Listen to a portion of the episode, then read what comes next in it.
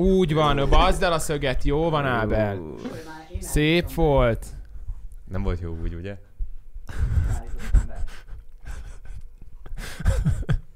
Jó van, bazd el. Mióta vagytok haverok? Tényleg nem vagyunk haverok.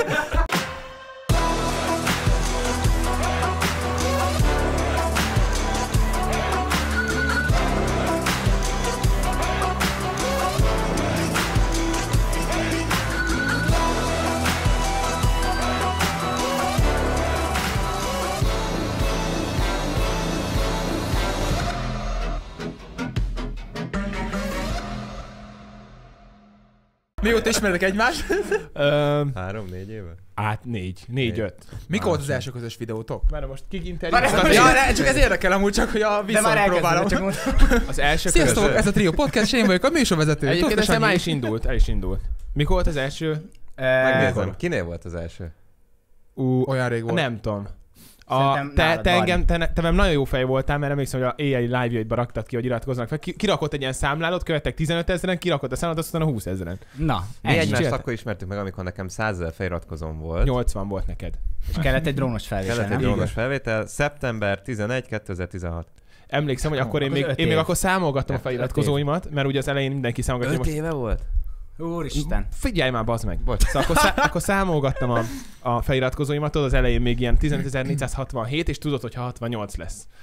Te meg akkor már 80 000-nél voltál, és mondtad, hogy kéne a drós felvételmel, hogy a 100 000-re. Hát mondom, ez hülyát, azt egy pár év mire meg lesz neki, most minek neki? Ez volt bennem amúgy, azt még nem is mondtam. Aztán így 5 nap alatt meg lett neked kb. Egy hét alatt. Viszont... Van egy vendégünk. Nagyon különleges vendégünk. Itt vanunk Tóthka Sándor. Tapsgép!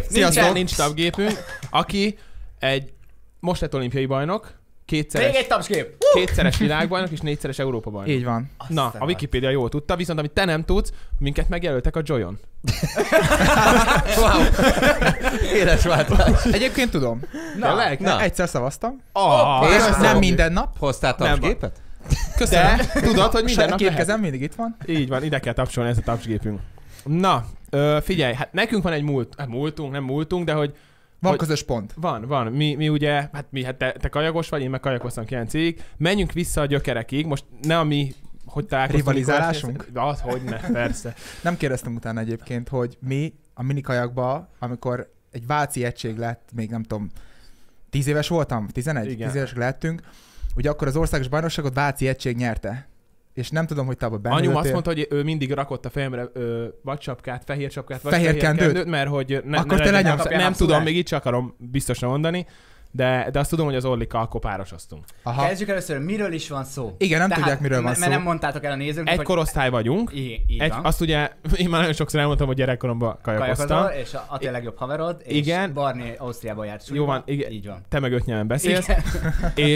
És mi, igannó, és ez tök fura, hogy egyidősek vagyunk, de most nyert egy olimpiát, mi annó még versenyeztünk együtt a kis mini versenyeken, vagy az országos versenyeken, meg ezeken a... Az első igazott évemben, amikor versenyeztem, minikajak, ez a gyermek első korosztály, tehát onnan kezdődik minden, akkor az országos bajnokságon párosban harmadikok lettünk, és váciak nyertek. Ez hány évesen volt? 11. Körülbelül? 10-12 között. Körülbelül, aha. Már akkor is. És te is nyertél? Tehát lenyomott. Ja, hogy a váciak nyertek. Értem. Így van. Harry, ez hol siklott ki? Mutasd a picót. Én a Joyra gyúrtam. Na úgyhogy megkérték a srácok, hogy ne erről szóljon az egész podcast, úgyhogy menjünk vissza, most rólad szóljon, menjünk vissza a gyökerekig. Te hogy kezdted a kajakot? Hogy itt arra gondolok most, hogy ez a te ötleted volt, mert nálam például anyukám nyomott. Nekem mennem kellett, anyukám mondta, hogy kajakoznom kell, szerettem is csinálni, de ő indította el. Nálad ez hogy kezdődött és mikor? Nekem a szüleim azt szerették volna, szinte egy kötelezővé tették, hogy sportoljak valamit. És kezdtem focival, kezdtem tornával, meg néptánccal, de egyiket se szerettem, nem voltam annyira jó bennük. Igen, táncos alkat. De én inkább úgy választottam sportágat, ahol a barátaim, egy tök jó volt a társaság, akkor ott megragadtam annál a sportágnál. És első ilyen sportág, amelyiként a társastánc volt. Aha. És nyomtam egyébként a társastáncot versenyszerűen, érmet is szereztem. Majd az egyik osztálytársam javasolta még az alsó tagozatban, hogy próbáljam ki a kajakot. Csináltam a 2-t párhuzamosan, mert mind a 2 helyen nagyon jó volt a társaság, a barátaim mai napig jobban vagyok velük, akikkel ott összebarátkoztam. Majd amikor 5. osztályba léptem, anyukám mondta, hogy most már osztályfőnököd lesz, meg új tantárgyak, stb. Sanyikám, válasszál. És én azért választottam a kajakot, mert társastáncban ezüstérem volt a legjobb eredményünk, kajakban akkor meg volt egy aranyérmem. És bocs, ilyenkor például te is úgy láttad, hogy nem volt olyan opció, hogy mindkettőre van időd? Szóval nem fért volna bele mindkettő? Ugyanaz szerintem. És sporttanulás. Ezt még senki nem kérdezte. Tehát ez tök jó. Szerintem tudtam volna még mondjuk 1-2 évig csinálni párhuzamosan a kettőt. A kajakban egyébként nagyon hamar elkezdik a napi 2 edzést, tehát amikor a suli előtt hajnali edzés van, meg aztán a suli után is. Fú, ez mondjuk kegyetlen. Az szörnyű. Igen. Mi úsztunk reggelente. Hát igen, ez undorító.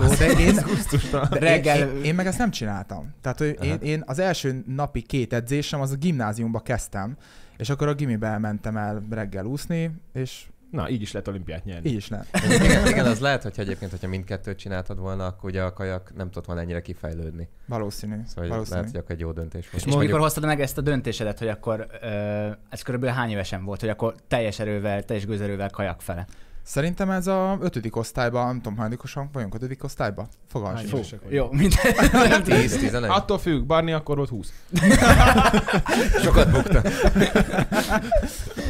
Tehát akkor indultam el a kajak felé, akkor már csak kajak volt, ugye akkor nyáron napi 2-ket edzettünk, mentünk a versenyekre, jöttek az eredmények, de úgy igazán komolyan, amikor tényleg úgy gondoltam, hogy na, akkor ebbe fektetek energiát, akkor az 2010-ben volt az ifjúsági olimpián, az a leges-legelső ifjúsági olimpia volt Szingapurban, ott sikerült nyernem, tényleg, és utána jött az, hogy na, akkor ezzel foglalkozunk komolyabban. És mondtad előbb, hogy volt ezüstérmed a táncból, és hogy aranyad már volt kajakból.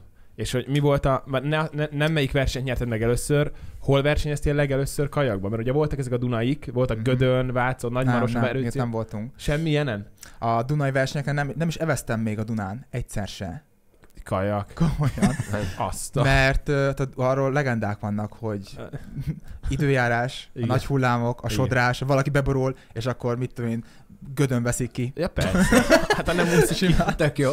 Külön edzés. Hát ott Békés megyébe kajakoztam, Gyomendrődön, Holtágon, úgyhogy nekünk ilyen veszünk nem volt.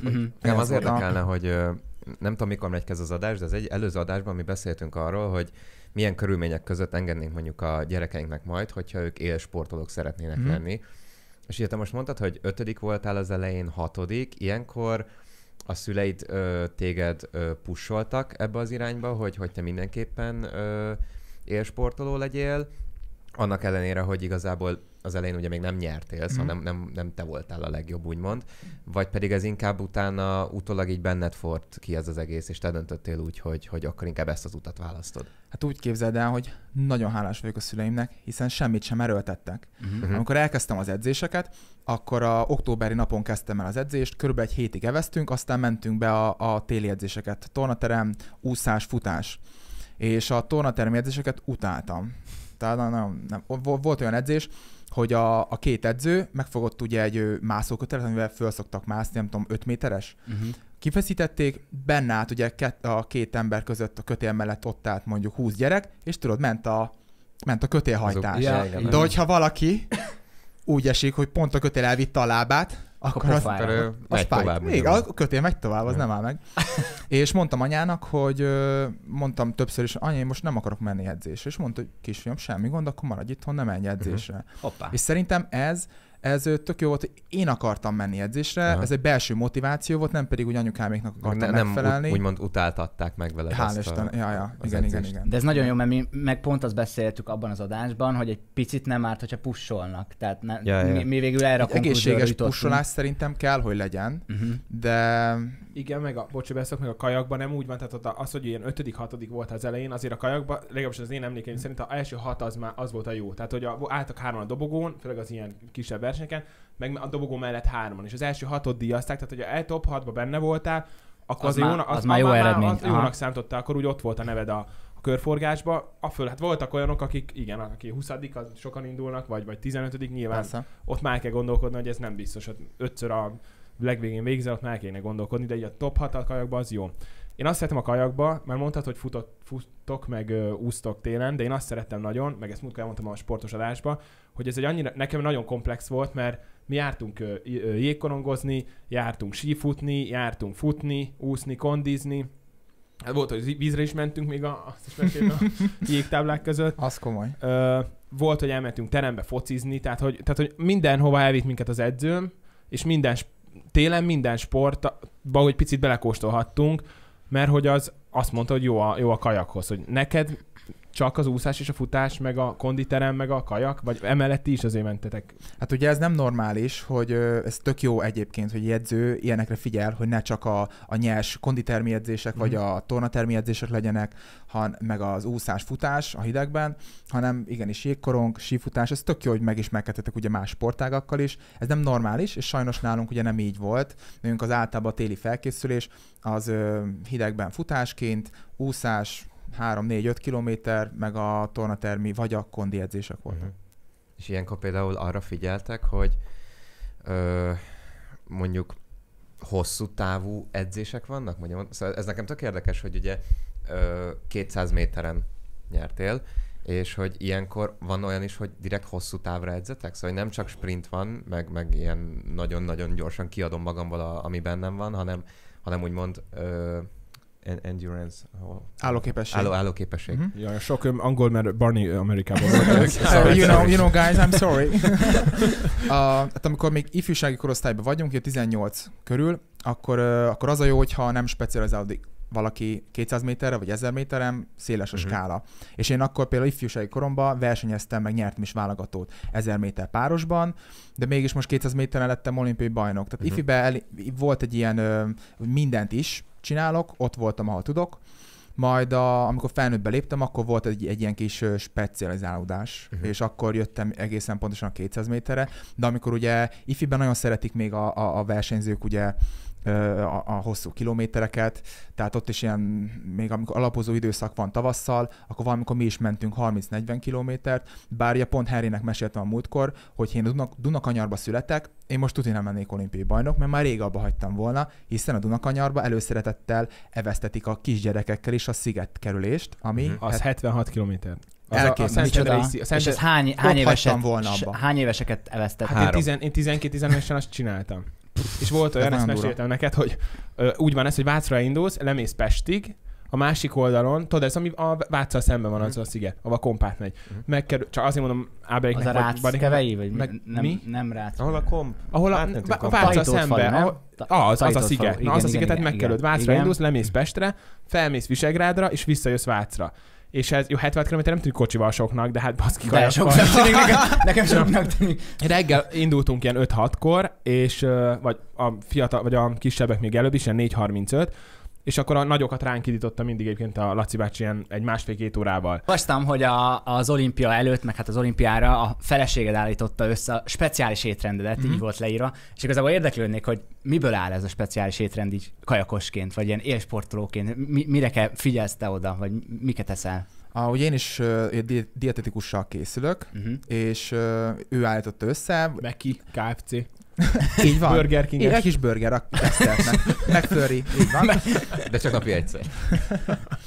És nekem a személyre szabott az olyan volt, hogy például van egy másik kajakos is, aki vele készül, de például ő nagyon sok szénhidrátot eszik. Tehát én mivel 2000-re készültem, inkább ott kezdem, hogy a testünk olyan, mint egy vegyes tüzelésű kazán, tehát zsírból is és szénhidrátból is kell tudni energiát csinálnia. És ezért nekem volt az egyik napom, a hétfői nap, az mindig zsíros nap volt, tehát mindig a zsírból nyertem az energiát, minimális szénhidrátot ettem, fehérje ugye ment ugyanúgy. A következő nap kedden az volt a szénhidrátos napom, ugyanúgy szénhidrát fehérje, de akkor a zsír szorult háttérbe, ezek mentek felváltva, szombaton a csalónapom, a kedvenc napom, és így vasárnap megint zsíros, és így... Milyen egy csalónap nálad? Mert nálam minden, amit akarsz, azt. Komolyan. Voltunk Szevélyába edzőtáborban, egy nagyon jó hotelban, és egy jó hotelekből, hogy jó a reggeli is. Nagyon imádom. Fú, és a szombati napok, nagyon-nagyon vártam a szombati napokat. Direkt reggel elmentünk, direkt 7 órakor, jókorán letudtuk az edzést, hogy jó éhesen menjek oda reggelizni már 10 órakor. És akkor szerintem képet is tudok nektek mutatni. Hát a tányérom az jó nagy púpos tányér volt, de nem viccelek. Volt rajta 4 fánk, egy tál churros, gofri, és akkor rendesen adok neki. És ezt elküldted itt Schobert Norbinak? És kell ez a lelkének tehát hogy a sportolónak kell ez a csalónak. És az a legjobb, hogy korábban is ugye figyeltem az ételekre, de nem mertem csalni, rossz szájzzel csaltam. Aha. Ott volt a bűntudat, hogy ezt nem kéne megenni, de jól esik. A szombati nap, mert elengedtem magamat, minden hónapban mentem ellenőrzésre, testösszetétel ellenőrzésre, és hogyha... Az milyen? Rálok egy gépre. Ez a Dexa, vagy nem Dexának hívják? Dexascan az a testzsírmérő. InBody, meg van valami másik fura márkájú. Rálok egy gépre, megfogok 2 kart, és akkor independencia alapján ugye megméri, hogy benne mennyi víz van, mennyi izom, wow. Zsírszázalék, stb. És igazából a csalónapok nem látszottak meg az eredményeket. Hála Istennek nem. De egyébként nagyon nagy mázlim van egyébként, mert a nagyapámra ütöttem testalkatilag, és a nagyapám egyébként most is 76 éves, és nincs rajta testzsír. Nagyon durva. Mondta, hogy 14 évesen vitték őt a földre kaszálni egész nap. Nagyon jó volt a teherbírásra, és gyakorlatilag ebből élek, ebből a testalkatból. És, genetika nagyon sokat számít, nagyon sok sportoló egyébként, kajakos is, hogyha abba hagyják a kajakot, mert nekünk általában a főversenye, az év főversenye az augusztusban van. Szeptemberben mindenki elmegy pihenni egy 3-4 hetet, és a sportolók többsége abba hagyják, ugye elmegy erre a szünetre, az étvágy megmarad, de a mozgás lecsökken a nullára, és ilyenkor szaladnak a kilók, nekem mázlim van, hiszen a csökken a mozgás intenzitása, az étvágyam is csökken. Ez amúgy tök igaz, ez nekem is így végig, ez nekem is nagyon. Én egy csomó, akik együtt kajakoztam, és ott azért mindenki versenyzőnek volt készítve, mindenki ki volt basza, mint az állat, viszont most rájuk egy csomóra, hát van, akik még ott vannak, van Noéék, Noébánik. Hogyne, persze. Zsombi, van nagyon jobban vagyok. Na, együtt kajakat, a Laci báikhoz jártam. Akkor még mi együtt nőttünk fel kb. Velük is. Na és hogy ők nem, de hogy ők még nyomják, ugye, de aki nem nyomja, most nem fog neveket mondani, de hogy jó páron azért dagik lettek, de tényleg dagik. Tehát nem az, hogy van rajta egy pici has, hanem fel van fújodva puffi dagi. És például egy verseny előtt ilyenkor neked van iránysúly, hogy kb. Hány kilónak kell lenned azon a versenyen? Az meg van így adva, vagy te például tudod, hogy neked mi működik a legjobban? Aha. Leteszteltük, már évek óta 84-85 kilósan versenyzek. Egyszer voltam 88 kiló is, de akkor nem mentem jobban, hiszen ugye több izom volt rajtam, több oxigén kell az izmoknak. Aztán voltam 83 kilós, de akkor meg gyenge voltam. Tehát nagyjából belőttük a 84-85-öt. Fura, hogy ennyit számít. Nagyon sokat számít. Kiló. Nagyon sokat. Nem csak az, hogy lemész edzeni, kibaszod magad, és akkor megnyersz, hanem hogy ilyeneket figyelni kell, hogy mennyi számolás ez, milyen részletekre oda kell figyelni? Gondolom, azért komoly csapat áll mögötted, tehát az biztos, hogy ezeket nem egyedül találod ki. Webdoktor pont. De akkor például egy verseny előtt van, hogy mondjuk te tudod, hogy oké, akkor még 2 kilót le kell adnom ahhoz, hogy tuti legyen? Hál' Istennek nincs ilyen. Amikor a dietikusan elkezdtünk dolgozni gyakorlatilag október óta, akkor volt az első olyan év, amikor minden hónapban vizsgáltuk a testösszetételt, és október óta egyszer voltam melegvízi táborban, februárban, amikor 87 voltam, de pikpak visszament 85-re. Tehát standarden 85 kiló voltam, gyakorlatilag nem is kellett nagyon figyelnem. Egyébként arról volt szó, hogy ha elszállt volna a testsúlyom, akkor nagyon kimarad 1-2 szombat, akkor ugyanúgy csaló szombataim kimaradnak, és kész. Akkor utána visszament volna minden a kerékvágásba. Beszéljünk egy picit az edzőtáborokról, hogy én nagyon sok... Hallottunk érdekes történet tőled, szóval, az edzőtáborokról. Igazak. Igen, hogy én Szolnokon, abban a korszakomban én Szolnokon nőttem kb. Fel, mindig oda jártunk. Neked valami, nyilván nem mondja el ilyen undorító kajakosztak, de hogy valami vicces, durva edzőtáboros élményed, sztorid van, vagy te csak így... Vagy mondd el és kivágjuk. Ez a legjobb. Én sosem voltam egyébként ez a csajozógép. Vagy még az alpári, igen. De sztorikat tudok. És például volt egy sztori, hogy egy csapat ugye készült az olimpiára. és az a lényeg, hogy ittak csajokkal. Egyik este, majd aztán vetkőzős pókert játszottak talán, és az volt az utolsó feladat, hogy akkor... Azért érdekes, hogy készültek az olimpiára, de ittak egyik este. Majd ebből akartam kérdezni. Igen, erről majd tudunk. Nem lettek olimpiai bajnokok. Így van, megérmesek se. És az a lényeg, hogy a vetkőző póker végére az volt a feladat, hogy futni kellett pályán egy kört, és akkor kimentek az útra, futottak egyet, és jött a rendőr. És akkor az egyik őket el is kapta. Aztán nem lett belőle semmi. De azért ez kemény. És akkor visszaszaladtak, tudod, ment a menekülés, stb. Edzők ugye ezt megtudták, azonnal akkor ugye mentek a szankciók, de most hirtelen ez jut eszembe. Én, nekem nem kameraképes, amik durvák. Neked... Ugye van egy feleséged. Igen. Ez Harrynek hihetetlen. Nem az, hogy hihetetlen, de hát, hogy igen, itt ül egy élsportoló, egy kajakos, ráadásul kajakos élsportoló, és van egy feleséged, hogy nálunk imádják az ilyen csajos sztorikat, tehát hogy a podcastjaink közül a legjobbat nyilván vagy az megy, amin egy farkastimi rajta van, vagy az, ami a csajokról beszélünk. És hogy nyilván most tényleg tök normálisan kérdezem, hogy nem tudom mennyire szoktam magánéletedbe belemenni, de hogy például erről pár ilyen kis sztorit megtudhatunk, hogy például hogy ismerkedtetek meg, mióta vagytok együtt, hol ismerkedtetek meg, hogy ez hogy jött össze egy ekkora szerelem, hogy egy kajakosból jó fiút csinál egy nő. Mert ez ritka, ez ritka. Ágival bruttó 11 év vagyunk együtt. Azt a rohadt. A bruttó, mert volt azért több megszakítás. Aha. Ez egy high school love egyébként. Aha. Középiskolában ott együtt voltunk, majd aztán ő elkerült egyetemre, neki kinyílt a világ, egyetemista lett, akkor ott volt egy megszakítás. Aztán én szakítottam meg vele a kapcsolatot, és nem tudom, 3 vagy 4 szakításunk volt, és a legtöbb egyébként pont 2015-ben volt, akkor ő elkezdte a jogi egyetemet, és akkor ő mondta, hogy Sanyi, azt akarom, hogy éld ki magad, aztán majd meglátjuk, hogy mi lesz velünk. És gyakorlatilag úgy eltelt egy fél év, és én nem bírtam, nehezen tudtam megemészteni, hogy nem vagyunk együtt, és egyébként egy pszichológushoz jártam, és ő mondta, hogy figyelj Sanyi, most kimész Dél-Afrikába 6 hétre edzőtáborozni, és úgy menjél ki, hogy beszélsz vele egy utoljára, és mivel sok megszakítás volt, ezért beszéltek meg vele, hogy most tényleg vége, és tovább lehet lépni, vagy akkor mégse. És nem is akartam vele összejönni egyébként, de mondtam Áginak, hogy Ági, menjünk el kávézni, találkoztunk, és gyakorlatilag már 2 nap múlva már együtt is voltunk, de úgy, hogy kiutaztam 6 hétre Dél-Afrikába, tehát 2 napot voltunk együtt, 4 hétig beszélgettünk folyamatosan, és lehet azért tök jó volt, hogy nem volt ugye testi kapcsolat, csak ugye verbális. Aha, ez sokat számított. Nagyon sokat számított, és aztán a legvégén én mondtam neki, hogy Ági, kérlek, gyere, jön egy kisebb csapat, mindenkinek a barátja, a családja, és akkor gyere már ki velük is, és utána végül is azt mondta több napos gondolkodás után, hogy jó, akkor kijön. És akkor kijött, és akkor Dél-Afrikában úgy öleltük meg egymást, mintha mi sem történt volna, és azóta már nincsen megszakítás. Nagyon jó. Durva.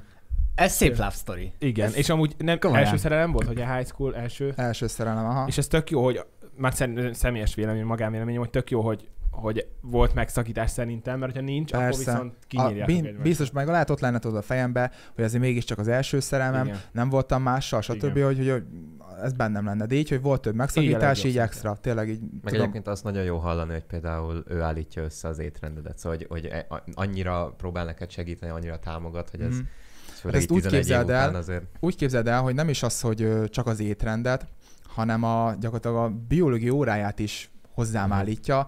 Ő mindig szeret reggel fölkelni, kicsit sportolni, futni egyet, vagy otthon tornázni, bármi. És mondtam neki, hogy Ági, most nem fogsz reggel fölkelni, mert akkor én is fölkelek, és nekem most kell az a 9-10 óra alvás, hogy meglegyen. Este 9 órakor már látom az órát, Ági, mondom, 9 óra, menjünk már aludni. Jó, rendben, menjünk. És az olimpia előtt ez volt, egy durván egy fél éven keresztül, hogy este 9-kor már aludtunk, pedig ő nem akart, és mondtam neki, reggel 7-kor kelünk, hogy meglegyen a 10 óra alvás. És ezt is mondtam neki, Ági, türelem, kérlek, de aztán olimpia után meg ő lesz fókuszban, és most már tényleg, hogy ő mondja azt, hogy menjünk teniszezni, akkor elmegyünk teniszezni, akkor kelünk, akkor fekszünk, akkor ő mondja, mert ugye nagyon, nagyon segített egyébként, nagyon sokat segített, hogy elérjem a célomat, és tényleg most már, mondtam neki is, most már te vagy fókuszban, nem kell annyira alkalmazkodni hozzám. Hát ez nagyon szép. Ez szép, szép. Ha már olimpia, bocs Barni. Mondjad. Mennyi idő kell ahhoz, hogy, tehát oké, egész életedben, konkrétan egész életedben kajakoztál, de mi az a felkészülési idő, ami mondjuk egy olimpiára kell? Tehát, hogy mennyi idővel előtte kezdesz el tényleg csak arra készülni, egy ilyen fél év, vagy év, vagy ez hogy működik? Hogyha csak az olimpiát nézzük, és van egy jó alap, akkor ugye maga a felkészülés 11 hónap volt, tehát októberben kezdtük a felkészülést, és augusztusban volt az olimpia. De ugye egy év intenzív munka az kevés, de hogyha meg azt nézzük, akkor meg 2010 óta veszem komolyan a kajakot, akkor jöttek a napi 2 edzések, akkor kezdtem meg komolyabban foglalkozni vele, úgyhogy akkor meg, hogy 11 év kellett nekem ahhoz, hogy följussak a a csúcsra. Tehát, hogy a következő olimpia előtt mi 11 hónappal előbb elkezdünk. Akkor nem jutunk sehova. Nem fogok szélni. De akkor 2031-ben összejöhet. Ja, igen, amúgy, nem számít, hogy öregszünk, hogy 40 évesen simán. Valamit akartál. Igen, és egyébként ez tök jól jött most, hogy itt például ez alatt a 10 év alatt, ugye azért ez szerintem nem egy ilyen kis büdzsés felkészülés, ugye tényleg csak ezzel kell foglalkoznod. Ezt hogyan kell ilyenkor elképzelni, és ezt most full politikától függetlenül kérdezem, hogy például valamilyen téren anyagilag ezt támogatta neked valaki, ezt a felkészülést? Kicsit így szakaszokra tudnám bontani. Persze. Tehát 2010 és 2014 között akkor otthon éltem Gyomendrődön. Nem volt, már felnőtt versenyző voltam, de nem, a klubban nem tudott fizetést adni. És akkor a szüleim láttak el. Tehát akkor szüleimmel éltem. Igaz, hogy voltam sokat edzőtáborba, a tavaszi edzőtábort a szövetség finanszírozza, nyáron is voltam edzőtábort, EB-VB táborok, mondjuk 3-3 hét, azt is a szövetség támogatja. Tehát nekem ez 0 forintomba kerül, utazást kell csak kifizetni.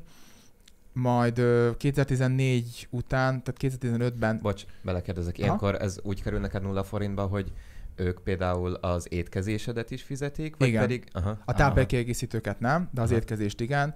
Ugye a szövetségnek vannak például, vannak szakemberei, vannak masszőrei, van dietetikusa, van pszichológusa, de én nem velük foglalkozok, ez majd későbbi sztori lesz.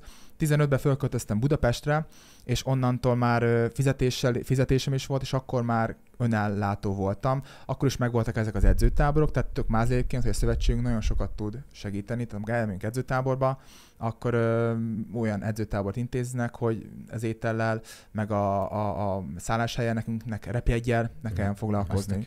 Aha. És hogyha mondjuk az utóbbi egy évet nézem, ugye kialakítottam magam köré egy csapatot, egyébként ez nem normális a kajakosok között, mert van egy masszőröm, aki már 12 éve, a masszőröm gyerekkorom óta már ismer már mindent, hogy ha itt fáj hátam, akkor mi szokott a jó megoldás lenni. Van 2 fizikoterapeutám, van egy sportpszichológusom, akivel 2 éve dolgozok, van ugye a dietetikusom, aki az étrendért felel. És mindenki megelégszik, amúgy mondtad, hogy nem olyan szokványos, hogy kiépíti a csapatot maga köré. Mindenki elfogadja azt, amit a szövetség ad, azt a csapatot, és akkor vele igen, náluk marad, leragad? Ők egy standard csapat, standard szakemberek, én meg a legjobbakkal szeretek együtt dolgozni. Azonban ezeknek az embereknek saját zsebből kellett mindent fizetnem. Persze. És az már azért költséges. Ha legjobb akarok dolgozni, akkor már költséges volt. Meg voltam egy szakembernél, akivel a légzést vettük át. A légzés mennyire fontos. Egyetlen egy mondat, ami nekem elindította a gondolatmenetet, hogy miért fontos a légzés. Erről szól, hogy az ember étel nélkül akár 30 napig kibírja, az ember víz nélkül 3-4 napig bírja, és levegő nélkül meddig bírja az ember? Bani 4 percig. Igen, tényleg láttam videót. Na, hoppá. De ez tök jó. És... egy ilyen gyors talpaló, hogy mit mondott, tehát például levegővételnél mire kell figyelni, hogy ide veszed a levegőt, meg ilyeneket tanultatok, vagy ilyen nagyon... Hát az az alap, ott kezdődik minden, hogy hasba lélegzel, de van egy ilyen teszt, hogy az a testnek a teljesítmény oxigén mérő tesztje, hogy orron keresztül kifújod a levegőt, és nem veszel levegőt, ameddig bírod. De ez egy ilyen kellemes érzés. Nem azt nézzük, most hogy hány másodpercig... Ez nem az, hogy hány másodpercig tudod tudsz levegő nélkül lenni. Igen, hanem egy ilyen kell, az a lényeg, hogy amikor új levegőt veszel, 3 légzésre már normális légzés ritmusnak kell lenni. És ezzel a mérőszámmal, ezzel nagyon sok mindent meg lehet állapítani. Például nekem általában ilyen 15-tel kezdtem el ezt a tesztet, tehát 15 másodpercig bírtam levegő nélkül. Majd ezt föltornáztuk 35-re, és például mondta a légző szakember, hogy 15 neked ez az értéked, akkor a kézláb hidegség, refluxszerű tünetek, meg nem tudom még miket mondom, és mondom, úristen. Ez mind a légzésből? Mind a légzésből. Menni, esküszöm. Igen, és mondom, úristen, ez én vagyok. Mert refluxszerű tüneteim vannak, a kézlábfejem folyton hideg. Nekem ugyanezek, amiket te mondasz. Most akkor mit kell csinálni? Nekem is hideg a kezem. Mit kell csinálni, akkor tüzet gyújtunk. És amikor ez felment 35-ra, ezek elmúltak? Elmúltak, és azóta újra visszaesett, mert nem foglalkoztam vele. Tényleg így van. És rengeteg gyakorlat van, tehát vannak olyan légző gyakorlatok, amikkel én azzal azt szimulálom, mint a magaslaton edzenék. Mint van egy gyakorlat, mint egy 10 perces légzés gyakorlat, amikor én azt szimulálom, mint 3500 méteren vagy 4000-en lennék, vagy edzenék. Aztán. És ezt verseny közben tudod hasznosítani? Szóval emlékszel arra, hogy verseny közben, miközben itt az állat evezel, benne van a fejedben, hogy hogyan lélegez? Például az az érdekes, hogy amióta légzésüli képbe vagyok, mindig nézem a videókon, hogy az ellenfeleim azok hogyan reagálnak, amikor ott vagyunk már a célvonal, vagy a rajtvonal előtt. Ezek minden titkodat nem mondd el? Nem mondok el mindent. Hát ez... Igen, mondjuk szívesen mondom. Tuti, igen, ezt fogják nézni. Egyébként erre is van sztori, mert a külföldiek közül meg rengeteget tanultam. Ezt olvastam, hogy például a Lion Heat-nek nézted az edzését, hogy mennyi súlya lesz. Így van. Engem rohadtul motivált engem. De ez csak motivált, vagy el is tudtál lesni tőle dolgokat, vagy jobban fel tudtál készülni, mint ő azáltal, hogy látod, hogy ő hogy hasonlóan készül fel? El tudtunk lesni, technikailag is, tehát ugye Insta Story-ba rakott ki technikai videót, ugye hát azt hitte, hogy 24 óráig lesz fönt, de hát nekem itt van a telefonomban. Aha. Gyorsan lementetted? Lehet, ő már olimpiai bajnok, én is egyébként, mivel most már olimpiai bajnok vagyok, szerintem most már több dolgot fogok megosztani az emberek számára, mert most már elértem a célomat, ráadásul a 200 méterem is lesz már olimpiai táv, úgyhogy simán basszus. Úgy gondolom, hogy most majd több dolgot megmerek osztani. És például, amikor odaállsz, fú, hát kurva nehéz lehet, elképzelni nem tudom, hogy milyen... Én összeomolnék ott, beleforulnék az elején. Amikor készülsz, hát egész életed munkája benned van, és odaállsz egy olimpiai rajthoz. Nem is, most nem azt kérdezem, milyen megnyerni, majd megkérdezem azt is. De amikor odaállsz, és 200 méter, és az egész életed meg tudja változtatni ez a 200 méter, mert így van. Így van, azért. És ott hogy nyugtatod le magadat? Mi van benned, hogy ne izguld el, mert el tudja az ember izgulni. Hát minden fejbe dőle. Akkor meg nem tudnék fölpörögni. Minden fejbe dőle. Hát de vagy baszva. De most komolyan, ott mire gondolsz? Család, a szerelmed, vagy a légzésre figyelsz oda, vagy ott mi van a fejedben? Vagy mi volt most a fejedben? Kicsit visszakanyarodok. 2019-ben indultam 200 méteren hazai válogatón, és mind a két válogatón kikaptam. Második lettem, mert annyira izgultam, hogy az alkaromba nem volt energia. Tehát annyira izgultam, hogy a hajszelereket elszorította az izmok, és nem tudtam teljesíteni. Nagyon szarul mentem. És... Második lett. Nagyon szarul mentem. És utána kezdtem el járni pszichológushoz. Előtte is voltam már egy párnál, de most találtam a Lénártágot, tehát vele kezdtem el együtt dolgozni, és ő mondott olyan gyakorlatokat, relaxáció, autogén tréning, mentál tréning, amikkel ugye föl tudtam ezt a stresszt dolgozni. És az, hogy én a tokiói olimpiai döntőben higgadtan tudjak odállni, mondjuk egy ilyen 80-90-es púzus, körülbelül ott voltam, tehát nem izgultam egyáltalán. Nyugalmim nagyon. Már október óta készültem arra mentálisan, különböző gyakorlatokkal, hogy ne izguljak. És egyébként kicsit aggódtam, és mondom, baszki, itt vagyok a döntőben, és nem izgulok. Mondom, az normális. Tudtam, hogy a 200 méter mit kell nekem 200 méter alatt csinálnom. Tudtam, hogy 86 csapásból áll, hogy a 10. csapásnál mit kell csinálnom, 50 méternél mit kell, a 24. csapásnál kifújom a levegőt, tehát ezek mind-mind megvannak. 100 méternél min az indítás, és amikor utolsó bólyasornál vagyok, akkor is még mire kell figyelnem. Felszárok. De és várjál, és ilyenkor például, hogyha mondjuk rekordot döntesz, akkor a csapásaid azok nem lesznek kevesebbek? Szóval, hogyha például olyan durván rekordot döntesz, azt mondom, hogy 86 csapás, akkor plusz-minusz 2. Aha.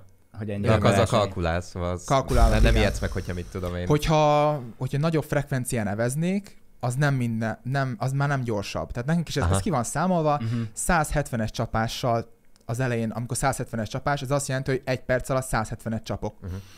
És 170-es csapással még jól tudok menni, de 173-mal már lassabban megyek. Ott már fékezed az előző csapást? Vagy ez hogy van? Nem bírok energiát beletenni. Olyan nagy a frekvencia, hogy nem bírok energiát beletenni, és 160-as csapás mondjuk, az meg annyira alacsony, hogy ott meg még erő van, de még tehát a csapásoknak a sűrűségét is tudom még növelni. Úgyhogy nem megy az erő rovására. Mindenki van számolva. Nem is gondol. Leülsz a tévé elé, na akkor mennek egy 200-at, és akkor fú, és minden ott van. Jó, és akkor milyen érzés, amikor meg benn vagy a célba, és te nyertél? Jó, hát ez egy nagyon ilyen általános kérdés, de hogy ott mi megy át rajtad először? Felfogod rögtön? De én azt láttam, hogy először te nem fogtad fel, nem? Tehát, hogy nem tudtad, hogy ki volt. Nagyon szoros volt a verseny, és egyébként mondtam régen az edzőmnek, mint 2014-ben, hogy úgy akarok olimpiát nyerni, hogy beérek, és egyből lássam, hogy nyertem, mert egyből örülni akarok. Aha. Ez nem így volt. Nem. Beértem a célba, és nem tudtam, hanyadik lettem. Sejtettem, hogy dobogó az megvan. Ilyen négyen értetek be egyszerre, nem? De vártam a kiírást, hogy az elsőnek örülök-e, vagy a bronzéremnek. Uh-huh. És volt egy olyan jó 30 másodperc, várakozás. Ott nagy volt a pulzusod. Igen. Ott már izgultál. Ott jó alapból is. Hát és megláttam, hogy a első hun, és akkor így elkezdtem fogni a fejemet, ott is könnyeztem is elég rendesen. Hát... Ott nem azt mondom, hogy lepörög minden, aha, hanem egy elképesztően nagy megkönnyebbülést éreztem. Nagyon nagy boldogság és megkönnyebbülés. Aztán amikor a vizen még megfordultam, és mentünk ki a tribün elé, akkor meg egy akkorát ordítottam, egy ilyen elképesztően nagy megkönnyebbülést éreztem. Tehát, hogy az még kijött aha, a stressz, és sikerült. És... Ez rengeteg év. És igen, ilyenkor most egy kicsit visszamegyek a valóságba, bocs, mondjad. Hogy nem gondolom végig, hogy ez a sok év munka, hanem egyszerűen az, hogy én úgy érzem, hogy olimpiai bajnokká váltam, hiszen ugye amit elmondtam egy, nem tudom, pár perccel ezelőtt, hogy volt egy csapat körülöttem, mindig a legjobb szakembereket kerestem, mindig azon gondolkodtam, hogy mivel lehetek még egy századdal gyorsabb. Tehát nem egy tizeddel, nem egy másodperc, egy századdal. Ezért nyújtottam például minden napja, azért jártam gyógytornászhoz, hogy ne csak nyújtsam az izmaimat, hanem jól nyújtsam az izmaimat. Uh-huh. És akkor ilyen centiket, hogy egy centivel tett följebb, akkor már máshogy fog nyúlni, stb. Tehát, hogy ilyenkor ezek, úgy gondolom, hogy én olimpiai bajnokká váltam, és például nem így gondolkodtam erről az egészről mondjuk egy 3-4 évvel ezelőtt, mert amikor például 2015-ben a 200 párosban világbajnokok lettünk, Molnár Petivel, akkor még kis zöldfülűként megcsináltam az edzéseket, és kész. Én rendben voltam. És akkor azt hittem, és azzal letudtad. És azt hittem, hogy edzéseket megcsinálom, akkor minden rendben van. De utána 2017-18 körül kezdtem rájönni, hogy a nagy dolgok nem az edzésen történnek, hanem az edzésen kívül. Uh-huh. És a csapattársaimon is látom, hogy valaki ugye csak az edzéseket csinálja meg, amikor össze vagyunk zárva egy edzőtáborba, de a nagy dolgok tényleg az edzésen kívül, hogy ki mit eszik, hogyan eszik, hogy nyújt, masszörök, stb. Nagyon. Regeneráció. Az érmedet megnézhetjük? Hogyne, persze. Mert megmutatod még valami, bocs. Hogy egy kicsit az, amit az emberek nem látnak, mert nem tudnak, megnyered, oké, kikötsz, utána mi történik? Utána van egy dopingvizsgálat, bemész egy öltözőbe, és az nagyon kemény. Ezt mondd el, mert ezt nem látják az emberek.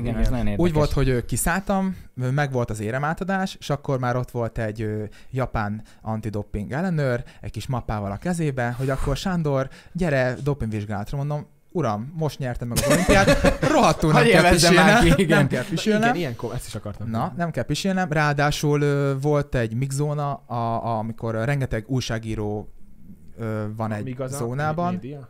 Igen, a mixnek hívják, nem tudom milyen rövidítésre. És akkor ott még végig kellett mennem, akkor már éremmel a nyakamba, illetve volt egy most először egy ilyen konferencia, hogy mint a Forma 1-esek beültünk a pódiumra, egymás mellett voltak a dobogósok, és az újságírók kérdezhettek tőlünk. Uh-huh. Az is volt egy ilyen 30-40 perces interjú, és utána, tehát most a futam után körülbelül 3 órával vagyunk, és akkor és azt nem mondtam, hogy az ellenőr az ott van végig tőlem 3-4-5 méterre. Nem megy távolabb, mert figyelni kell, mert hogy tehát simán lehetne az. Ugye régebben volt olyan, hogy ilyenkor elvonulnak a sportolók, bekapnak egy-két gyógyszert, és akkor azzal semlegesíteni tudják a dopingszert. Tehát ő ott van velem, figyel, majd bevonulok egy szobába, van egy külön erre egy épületben egy helység, ami a dopping szoba, és akkor ott mondják, Sándor, kell pisilned? De van is anyag, hogyha már pisilti, utána már mindegy tudod. Dopping szoba, akkor ide pisiljen, utána pedig egészségére. És akkor ott tényleg ott a dopping vizsgát úgy zajlik, kitöltjük a dokumentumokat, én felírom, hogy milyen táplálékkiegészítőket szedtem, minden adatokat, stb. Érvétel van? Vérvétel is volt, igen. Azt nem bírnám, ezért nem vettem olimpiai bajnok csak. Vérvétel is van, és utána a dopingvizsgálatról biztos hallottátok, hogy működik. Letolom térdig a gatyát, egyik kezemmel föl a pólót köldökig, a másikkal pedig a poharat fogom. Oda rakom, és töltöm. Nem hallottuk. Nem tudtam, hogy ez így működik. De a csávó, a doping ellenőr, az olyan közelről figyel, mint ez a mikrofon. Jó. Tehát ő körülbelül tényleg 10. Úgy próbálj meg. 20 cm. Hát én nem tudok pisilni, hogyha piszorba beállok. Nézi a... Hogy nekem ugye mit csinálok én ott, hogy teszek-e valamit bele, vagy valami a vizeletemben. Ne hülyeskedj. De. És hát vannak nekem praktikák, tehát nyilván én mondom neki, hogy léci, ne beszélj. Tehát nekem, hogyha még hozzám beszél, az még rosszabb. Szia, nagyon jól csinálod. Nagyon szépen. Ő is belepisil. Mindig megnyomom egyébként az öblítést, és akkor az kicsit ingert ad. De azt mondom, hogy hozzá lehet szokni. Para. Ez para. Para nagyon. Nem tudtam, hogy ilyen. Azt gondoltam, bemész egy szobába, bocs, üregbe pisilsz, azt és ez a póló felhúzás, ez mihez kell? Mivel magyarázzák? Mert a kínai elnőr a hasizmet meg akarja. Hogyha a póló ugye mondjuk egy bőbb fazon van rajtam, esetleg eltakarná, akkor hogy az se, hogy mindent akar látni a dopingellenőr. Gondolom azért az évek alatt voltak ügyeskedések, hogy a... Ilyenkor egyébként ez hogyan működik, hogy tegyük fel valaki élsportoló doppingol évközben, mondjuk tegyük fel decemberben, mondjuk decembertől áprilisig, áprilisban leáll vele, és augusztusban van a verseny, akkor augusztusban azt még kimutatja a vizelet, hogy ő mondjuk április és... Attól vagy függ. Bocsánat, november vagy és milyen április között. Igen, doppingol? Úgy tudom, hogy a szteroidot, ha jól tudom, fél évig is ki tudják mutatni. Az elején ugye még vizeletből, majd aztán, hogyha indokolt, akkor hajból, ugye mert gyorsabban elkezd nőni tőle a szteroidtól? Nem tudom. Hát a tesztoszterontól ugye lehetséges. Az biztos, de akkor a hajból meg tudják mondani, hogy akkor mit visszamenőleg 6-8 hónapra, hogy ő szteroidozott-e, vagy nem. Hál' Istennek olyan fejlett már a dopingvizsgálat, hogy már a tesztoszteront, az EPO-t, meg a szteroidot nagyon hatékonyan ki tudják mutatni. Tehát ezt is a tisztákat védi. Nagyon sokan egyébként, arra nem is beszéltem egyébként nektek, hogy nekem minden nap meg kell adnom egy egyórás időintervallumot, amikor a dopingellenőr tud tőlem mintát venni. Minden nap.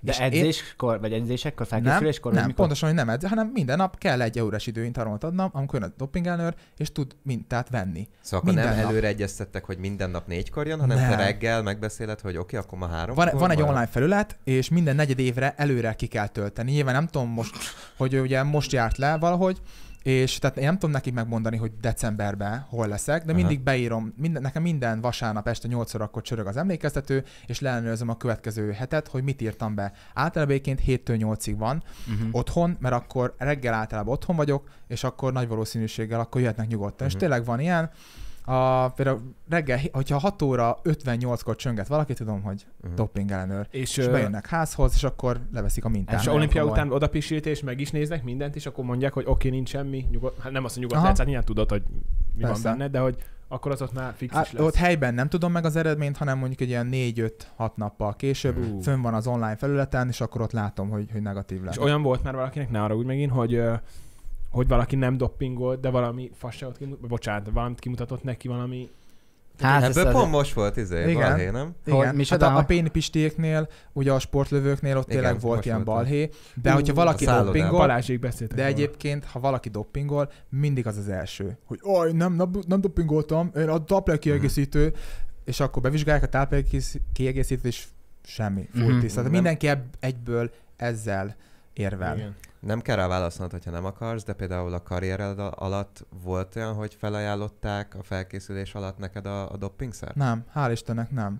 Tehát a dopping a kajakkinóban nem megy szervezetten. Tehát általában a sportoló keresi meg, gondolom, az orvost, de nem szervezetten megy, hál' Istennek, nem megy egyesületi szinten. De Harry, neked nem azt mondták, hogy te azért hagytad abba? Nekem, amikor én amikor abba hagytam 15-16 körül, akkor felajánlották. Láttam, mit csinálnak páran, meg láttam, mi folyik azért ott a... Ott na, nem akarok ebbe belenni, ott tört, nem is tudom, miért kereszté bele, tehát nem mentem bele, de köszönöm szépen, Ábel. Láttam olyan dolgokat, amik engem elriasztottak. Nem ezért hagytam csak abba, tehát nekem ott válaszolni is kellett, ezt múltkor mondtam neked, hogy tanulok, vagy csak a sport, és meg ezt is láttam, szóval ez is odaszólt. Én akkor találkoztam így a dopping témával.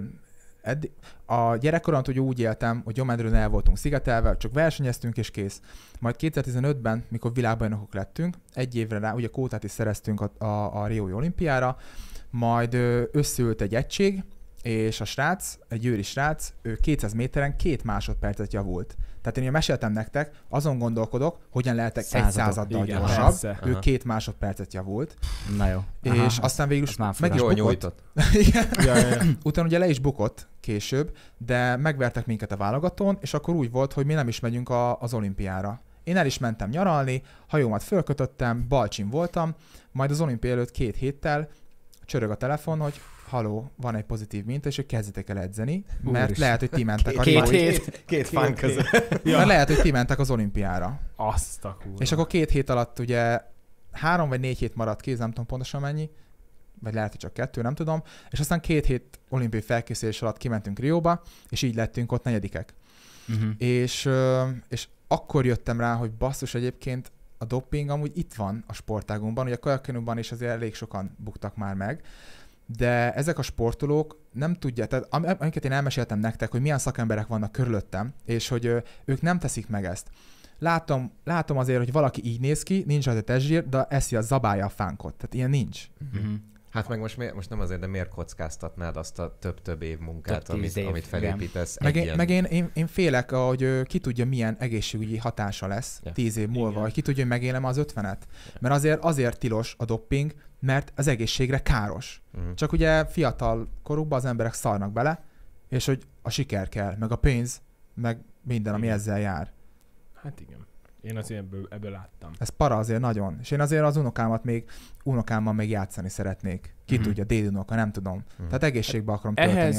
Te állsz a legközelebb, hogy tudj velem el. Ott a feleséget. Na, hát szerintem... Nézzük meg az érmet. Tényleg, hú, de hülye vagyok. Csak én már láttam, azért nem. Kaptunk egy ilyen kis tarisznyát egyébként, mindig ebbe hordom, tehát nem egy ilyen nagy dobozba. Én a nyakamba hordanám. Vezetnék az vácír. Vezetnék a vácin, adom nektek, mert a múltkor megnéztem, és még mindig nagyon durva, hogy milyen nehéz. És ezt jól tudom, hogy ez most a Tokiói olimpián lett újra hasznosított aranyból, tehát hogy ilyen mobil eszközökből, meg ilyenekből nyerték. Így van. Durva. 60 millió nehéz elektronikai eszközt használtak föl, úgy olvastam, és nem tudom nektek visszamondani, hogy pontosan hány tonna ezüst meg aranyat tudtak ezekből. Ezért mennyit adnának a beolvasztatni? Ez gyönyörű. Megmutatom a kamerába is. Az érem, hogy 556 g, és az aranyéremből 6 g arany, a többi meg ezüst. Utoljára még a rádióműsorban fogtunk ilyet, amikor a Liú Sanyi jött be hozzánk. És az is, ott is annyira durva, hogy ezek az érmek annyira nehezek. Szóval nem az, amit régen az ilyen kis iskolás érmek, amiket kaptál, hogy ilyen kis könnyű kis izé. Érdekes. Így vissza is oda minden. Köszi szépen. Köszi. Még nekem egy úcsó kérdésem, vagy úcsó, nem tudom, hogy nektek még van-e. Volt komolyabb sérülésed? Tényleg ez jó. Olyan sérülésem nem volt, hogy válaszút elé állítottak volna az orvosok, hogy ezt vagy megműtjük, vagy abba hagyod. Kisebb sérüléseim voltak kezdetektől fogva. Utánpótlás edzőm, ő mindig abba hitt, hogy nyomáshúzás, tehát csak fekvenyomás, meg mellhezhúzás, nem muszáj bemelegíteni, de azért melegítsél valamit, te ránk bíztál, nem volt vezetett. És rengetegszer lesérültem, és hál' Istennek ott volt akkor is a masszőröm mellettem, és ő folyamatosan jártam hozzá hetente egyszer-kétszer. És például idén mind a 2 könyökömben golf és teniszkönyököm volt. Tehát ugye itt fölül is fájt a könyökön, meg itt belül is. Mind a 2 könyökönben. Ez azért van, mert egyébként egy keményebb lapátot használok, mint az átlag. Ennek az az előnye, hogy én gyorsabban tudok ezzel menni, az a hátránya, hogy jobban terheli az izületeket. És annyit tudtam edzeni idén, amennyit a testem bírt. Tehát már mikor Szeviában is kint voltunk márciusban edzőtáborozni, akkor is már minden edzés előtt mentem a masszörömhöz, hogy légy gyúrjál át, mert egyszer nem tudok már evezni rendesen. És akkor fizikoterapeutáim, ugye meg 2-en vannak már, meg a masszöröm is folyamatosan jártam hozzájuk hétről hétre, és akkor valamikor többet tudtam edzeni, valamikor kevesebbet, tehát ez a sérülés az ott volt. És igazából a világbajnokságra is azért nem mentem, ami most volt hétvégén, mert úgy gondoltam, hogy a testem újrajelzett, újra fájt a könyököm, és mondom, állj, stop, nem ér annyit az egész, Párizsban ott akarok lenni, érmeket akarok hozni, úgyhogy most inkább elengedem, nagy pihenő, és aztán elkezdjük majd a felkészülést. Sok sikert. Sok sikert. Köszönöm szépen. Köszönjük, hogy eljöttél. És nagyon fontos, ne felejts elánk szavazni a Jojo. Leadom a voksomat. Köszönjük szépen. Köszönöm szépen, itt voltam. Sziasztok, minden adás fenn van Spotify-on is. Ha esetleg nem ott, vagy ha esetleg ott hallgatnátok minket, akkor nézzetek viszont YouTube-on is, mert vizuálisan talán még egy picit érdekesebb. Köszi, sziasztok!